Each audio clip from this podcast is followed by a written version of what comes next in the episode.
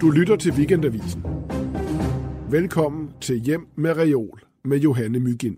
Jeg har ikke kun én bogreol, der er nogle stykker. Her nedenunder i stuen, der har jeg øh, en reol, og så er det sådan tre bogkasser og lidt forskellige størrelser, der er smækket oven på hinanden, øh, som er bøger, der har at gøre med antikken primært. Øh, latin, ja, mest latinske bøger, nogle græsk også. Og det, det var egentlig meningen, at, at det skulle være sådan, der alle de her antikbøger stod samlet, men det er det ikke, fordi ideen om at have noget som helst samlet nogle steder her, det, det kan ikke lade sig gøre.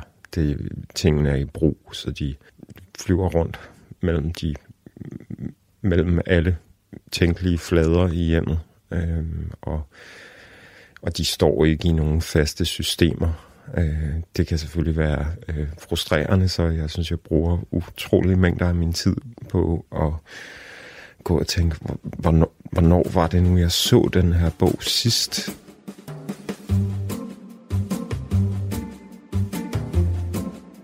Velkommen til Hjem med Reol.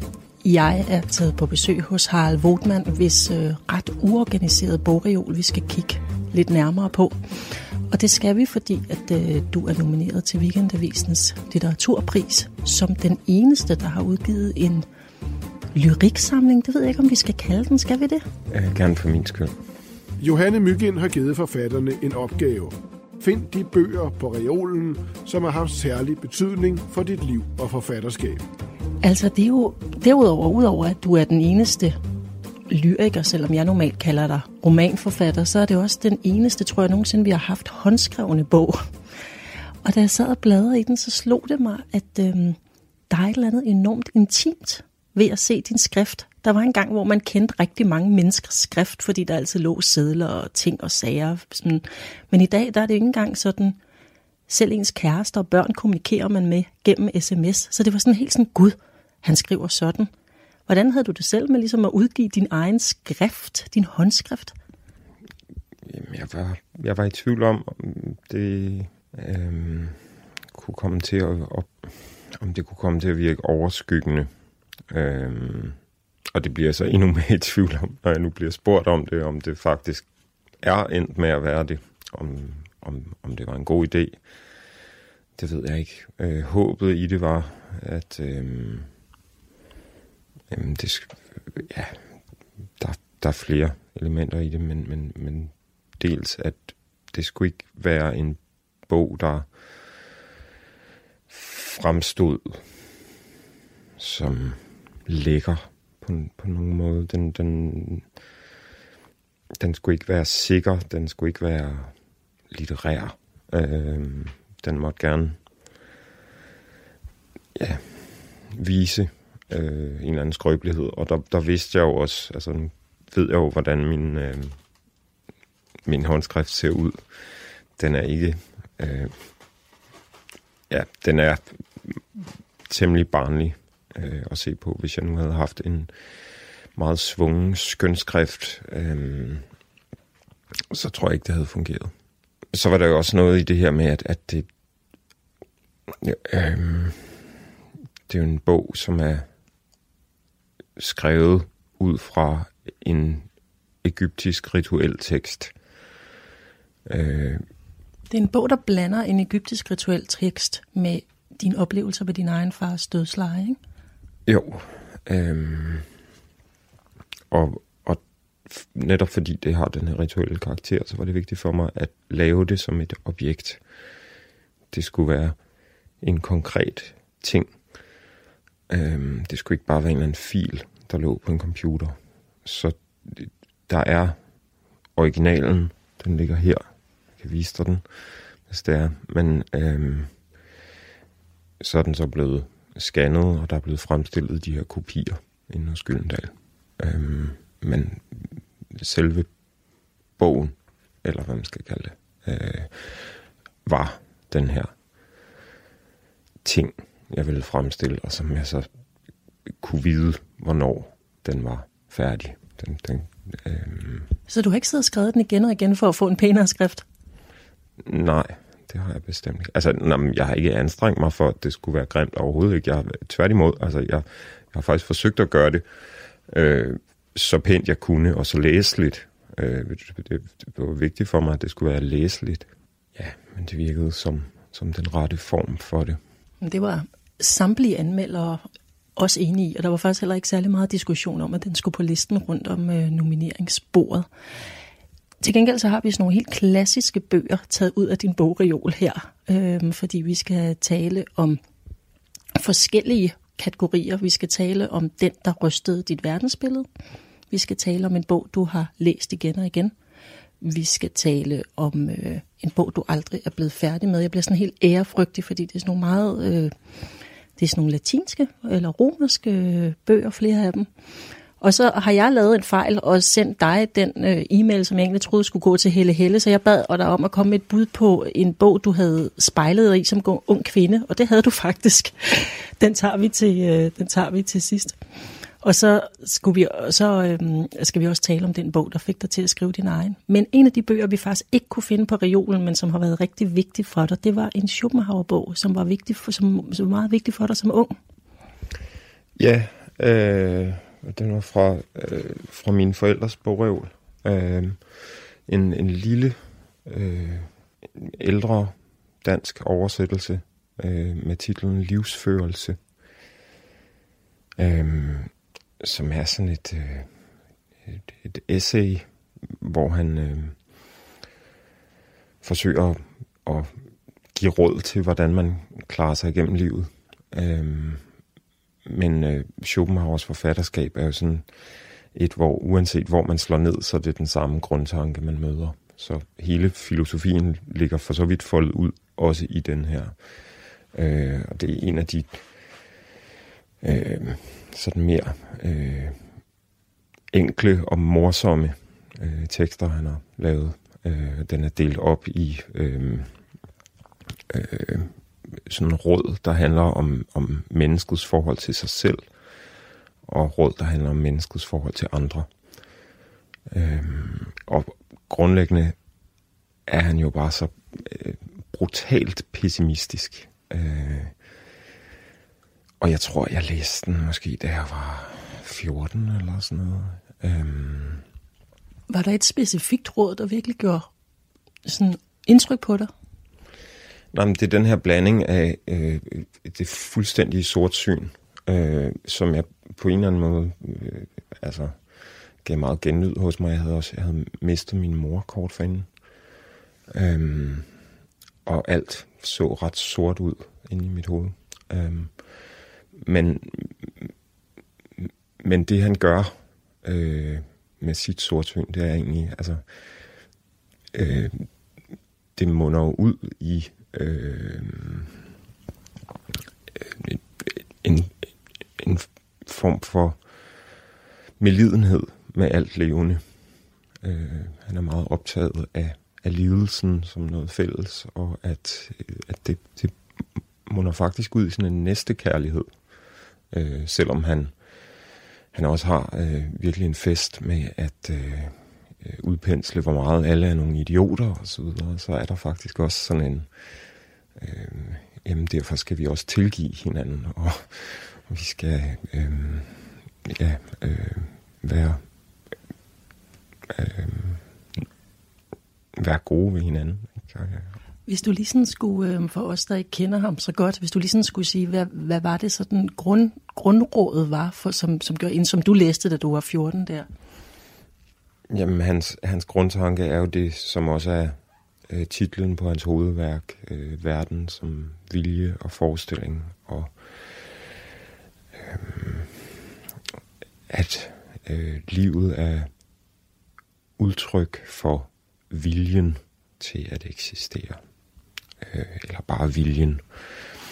Øh, det mener han er sådan det, det drivende, skabende princip. Øh, verden er til, fordi den vil.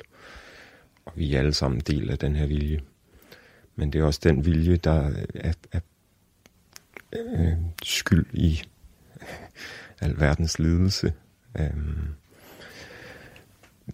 den er selvfortærende, den her vilje.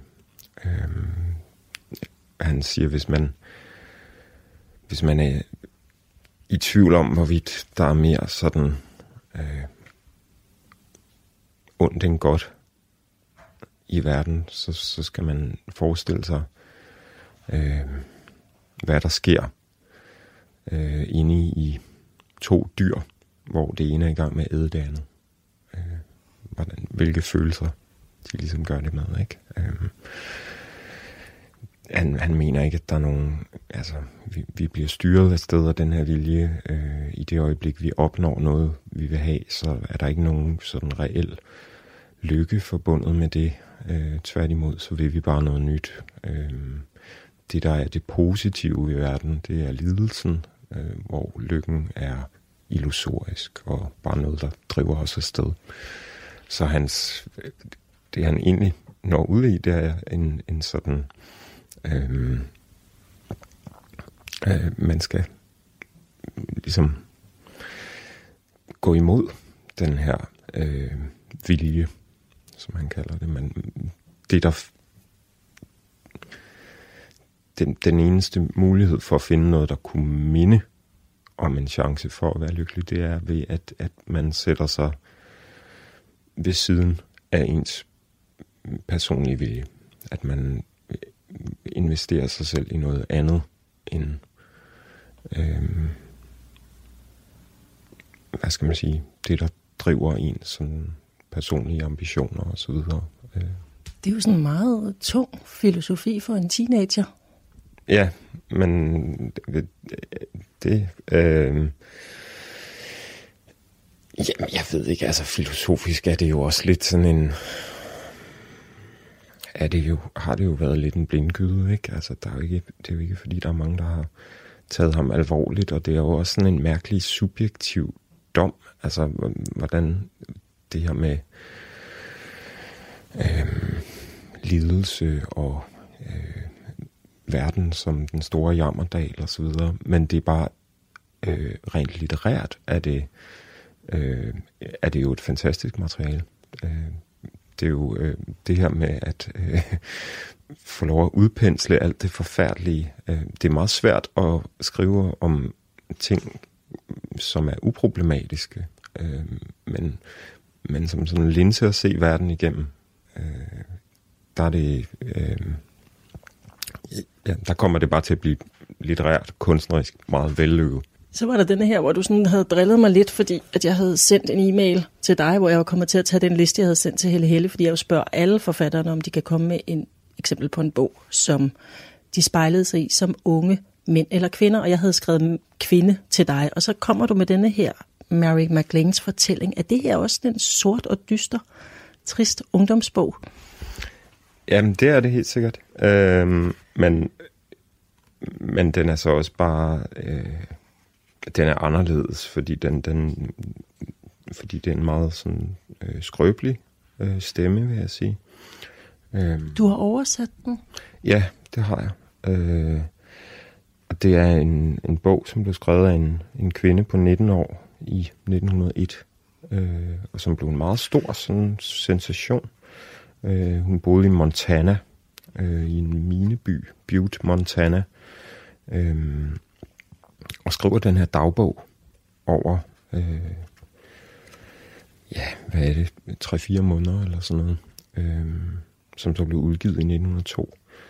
Øh, og ja, den, den hedder The Story of Mary McLean, på dansk Mary McLeans fortælling. Øh, hendes oprindelige titel til den var øh, I Await the Devil's Coming, altså jeg venter på djævelens ankomst, eller øh, og hun har meget det her med, at hun håber, at djævlen vil komme og, og rive hende ud af øh, hendes elendige trummerum i den her dødssyge mineby med den her familie, som hun ikke føler forstår hende. Og sådan noget. Det, er, det er meget øh, stærke følelser, samtidig med, at der virkelig ikke sker noget i hendes liv. Det er det her fuldstændig stillestående teenage-liv. Øh. Og den, den kunne du godt spejle din egen sådan oplevelse som ung mand i? Um, altså, det er jo selvfølgelig noget, noget fuldstændig andet. Øh, og,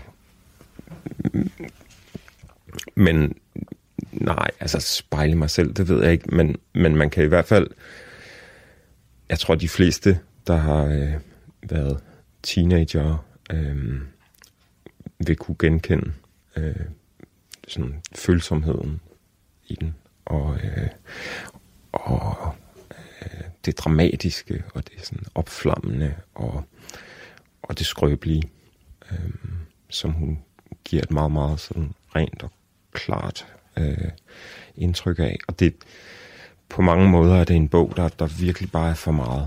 Altså den, øh, den er sådan overfølsom, og, øh, og sprogligt bliver den også sådan, altså plastret til voldsomme adjektiver og sådan noget, og det, det var svært at arbejde med den, fordi jeg øh, sidder her som sådan voksen menneske og hele tiden tænker sådan, ej, det ville være bedre, hvis man nu bare lige skruede lidt ned for alt det her og sådan noget, men det, men det er faktisk det, der er øh, styrken i den, at den, at den ikke er, den er ikke rimelig, og den er ikke perfekt og sådan noget, men den giver bare et vældig godt indtryk af at stå midt i alt det her øh, ungdomskaos og øh, omvæltninger og drama. Øh. Du har også øh, to tidligere latinske romaner liggende på dit bord. Både en, som du aldrig er blevet færdig med, og den, du har læst igen og igen. Jo, jeg sidder med øh, Satyricon af Petronius, som jeg brugte et års tid på at oversætte. Den kom i, i 2009, tror jeg. Og det er en, en ja, man, man kan kalde det en roman. Det er muligvis lidt en anachronisme, men, men jeg synes faktisk godt, den kan læses som en roman. Øhm,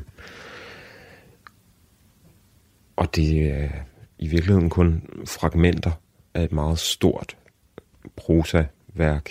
Øhm, det man har, det er øh, dele af 14., og 15. og 16. bog. Øh, og det er så i sig selv en, en bog her på omkring 200 sider. Øhm, så hvis man forestiller sig, at selv hvis man forestiller sig, at det er hen mod slutningen, så er det et enormt prosaværk, det har været. Øh, og det er en form for sådan realisme, der er i den her bog faktisk. Øh, det, den er komisk og sådan noget, men, men den er egentlig på sin vis øh, realistisk. Det er ikke dyster læsning, vil jeg sige. Øh, det, det er sådan grundlæggende øh, sjovt og øh, meget, meget højt tempo og enormt meget øh, sådan nærmest slapstick-agtig vold og øh, groteske trekantsdramaer og øh, øh, fuldemandsmonologer og, og sådan. Og alting foregår i et meget sådan opskruet tempo, som kun bliver endnu mere opskruet af, at den er lidt fragmenteret, så man kommer til at sådan springe lidt rundt i handlingen, men der sker hele tiden noget vildt. Um, Hvornår begyndte du at læse den igen og igen? Jamen, altså jeg havde, øh, jeg havde læst en, en oversættelse af den først, før jeg begyndte at øh, studere latin, og, øh, men det var selvfølgelig især i forbindelse med, øh, at jeg selv sad og oversatte den der i 2008. Øh, at jeg, altså, fordi der er en, en hel del øh, sådan talesprog og sådan noget i den her, som ikke findes rigtig andre steder, eller noget af det findes i romers graffiti, øh, sådan tegnet på mure. Øh, så øh, man er meget afhængig af jamen, øh, kvalificeret gæt fra øh, forskere, og der er skrevet artikler om stort set hver eneste sætning i den bog. Øh, så meget af oversætterarbejdet gik med at sidde og læse øh, artikler og forskere, der skændtes om, hvad det ene og det andet ord betød, og så prøve at danne en holdning til, hvem lyder som om de har ret mest her. Øhm, og det bliver i mange tilfælde til sådan mere eller mindre kvalificeret gætværk. Øhm, jeg kunne, altså have siddet og arbejdet på den oversættelse endnu. Det er der ikke nogen tvivl om. Øhm, jeg blev nødt til at sætte en grænse for det, så det var sådan et års fuldtidsarbejde. Øhm, Blev dit eget sprog så også påvirket af det? Jamen, den, jeg tror ikke, jeg havde været i stand til at skrive romaner, hvis jeg ikke havde arbejdet mig igennem den form. Det var heller ikke en, det var ikke, det var ikke en form, jeg på den måde havde arbejdet med eller arbejdet hen imod før. Men fordi jeg ligesom meget langsomt fulgte Petronius spor ind gennem den her længere prosaform, øh, så begyndte jeg også i min egen skrift selv at, at lave de her længere stræk, øh, som så førte til, at jeg øh, Øh, efterfølgende øh, øh, relativt hurtigt øh, kunne skrive min første roman, som så kom øh, faktisk øh, øh, året efter. Den bog, du er nomineret for, det er jo en digtsamling eller en et ritual eller mange forskellige ting, men det er i hvert fald den første af den slags, som du har skrevet. Og der er der også en bog på din, en bog, der har været i din reol, som ligesom har lagt, sådan ligesom har fået dig til at skrive den. Hvad, hvad er det for en bog? Øhm, jamen, det, den er jo lavet ud fra det her egyptiske værk, der hedder Amduat, som ikke, at det bliver kaldt en egyptisk underverdensbog, øhm, men med bog, der øh, skal det forstås, det, altså det er et værk, der er malet i nogle gravkamre, og særligt findes bevaret i et. Men, men det, øh, man kan godt finde en bogudgave af det. øhm, og det kan læses som en øh, historie. Øhm, det, det blev, blev malet i de her kongegrave, og øh, fortæller historien om, om, hvad der sker øh, med solen fra det øjeblik, den går ned, og til den står op igen. Og det er et meget, meget stort maskineri. Øh, den bevæger sig igennem underverdens lande, øh, hvor der hver nat så bliver udkæmpet større slag imellem gode og onde kræfter. Øh, og der er hundredvis af guder, der hjælper solen afsted øh, hver nat. Og, og, og de slås mod forskellige øh, fjender og dæmoner, og øh, den bevæger sig igennem forskellige øh, ja, lande og områder, blandt andet den kommer ud i en ørken. Den, og du havde den simpelthen som en bog, hvor den ligesom trykt op, altså afskrifterne fra gravkammerne? Ja, øh, nu var jeg nødt til at, at låne den til øh, grafikeren, der lavede omslaget, og øh, har ikke kunne finde ud af at få den tilbage. Det er så også endnu sådan et problem med bogreoler. Der er altid de her sådan huller rundt omkring, man ved, at der var, jeg havde den her, og så lånte jeg den ud til... Og hvordan, hvordan fik du ideen, at du skulle mixe denne her bog med, med oplevelsen af din fars død? Øhm, og, jamen, Problemet er, at hvis vi skal øh, tale om det her, så kommer det til at tage lang tid. Det, det, jeg kan ikke forklare det enkelt. Det har været en lang vej. Jeg kommer ikke til at læse op af den igen. Den er, det er færdigt. Altså, den er ude, og man kan kigge på den, hvis man vil, men jeg har ikke nogen interesse i, at jeg er heller ikke interesseret i at forsøge at sælge den til nogen, eller det er, hvad det er. Den er ja, jeg laver andre ting. Harald men øh, tak for, at jeg alligevel måtte komme forbi og høre om de bøger, der stod på din bogreol. Tak. Du har lyttet til Hjem med Reol. Læs mere om de 10 nominerede til Weekendavisens litteraturpris 2018 på weekendavisen.dk-litteraturpris. Her kan man også afgive sin stemme frem til den 15. januar. Man skal være abonnent på Weekendavisen for at stemme. Man kan også deltage ved at indsende stemmesedlen fra den trygte avis, eller ved at sende en mail, inklusive abonnementsnummer, til mail litteraturpris weekendavisen.dk. Vinderen offentliggøres fredag den 1. februar. Optagelse og tilrettelæggelse Johanne Mygind. Redigering og klip Ninette Birk og Silke Fensmann. Musik Peter Christian Sejersbøl.